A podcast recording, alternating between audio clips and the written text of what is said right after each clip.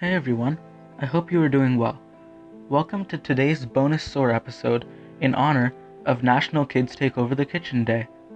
Today is a fun national day in which you can help out your parents and have a good time cooking food for the family. Our parents work so hard to provide home cooked meals for us daily, and if you yourself are a parent listening to this, please take advantage of this opportunity. You deserve it, it's your day.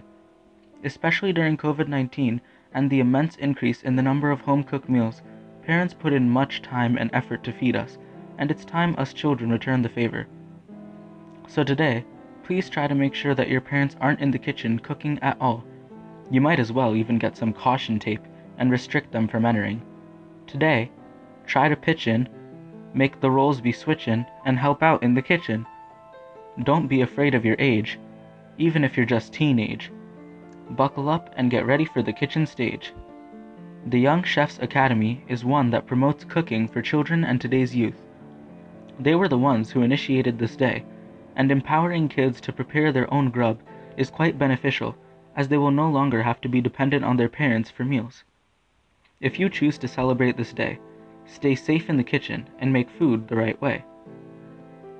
To support SOAR's mission, I will be recommending a few books that are related to this episode. To begin, continuing with the theme of Sunday episodes being books that are also movies, the first book I would like to recommend is The Hundred Foot Journey. I have read the movie for this story, and I loved it. It's about how an Indian chef transformed the lives of the town he went to, and how his immense skill took him to great heights. Hassan, the chef, makes new friends and enhances his cooking through the opportunity of working across a famous French cuisine restaurant. If the book is half as good as the movie was, I'm sure you'll have a great time. The next book I want to recommend is Pomegranate Soup. This one is a bit heavier, as it's about three Iranian sisters who flee Revolution era Iran to live in Ireland. There, they open their own store and sell their native Persian food. This is supposed to be a wonderful view of Persian cooking implemented into Irish living. The next book to be recommended is The Apprentice My Life in the Kitchen, a memoir of someone who has been referred to as the best chef in America. This is the story of a boy who lived through war in France and then came to America, where he revolutionized food. His suspenseful and intriguing life story, as well as how he shaped food in America, contribute to the excellence of this novel.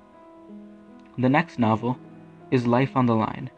This is an inspiring true story of a chef that overcomes tongue cancer and becomes an international cooking celebrity.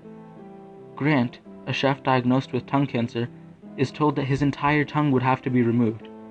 Instead, he undergoes chemo and other types of therapy, but he ends up having to lose skin from his mouth and throat, but eventually, after five months, is declared cancer free.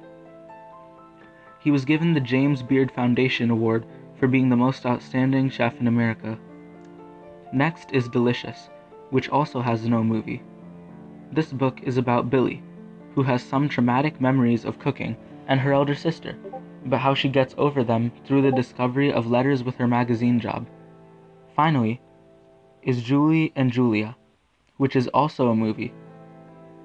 Julie Powell attempts to cook all 254 legendary recipes from the wonderful chef Julia Child through perseverance, she learned many new cooking techniques and changed her life for the better. I hope that you will give some of these a chance, because I feel as though they will all be excellent reads. These are not books that I've read previously, but books that are on my reading list. Please mention in the, in the comments any of the books that you would maybe want a full book chiller for, and also which of these are the best when you read them, because I'm going to end up reading them myself. Thank you for listening to today's episode and be sure to leave a rating and review.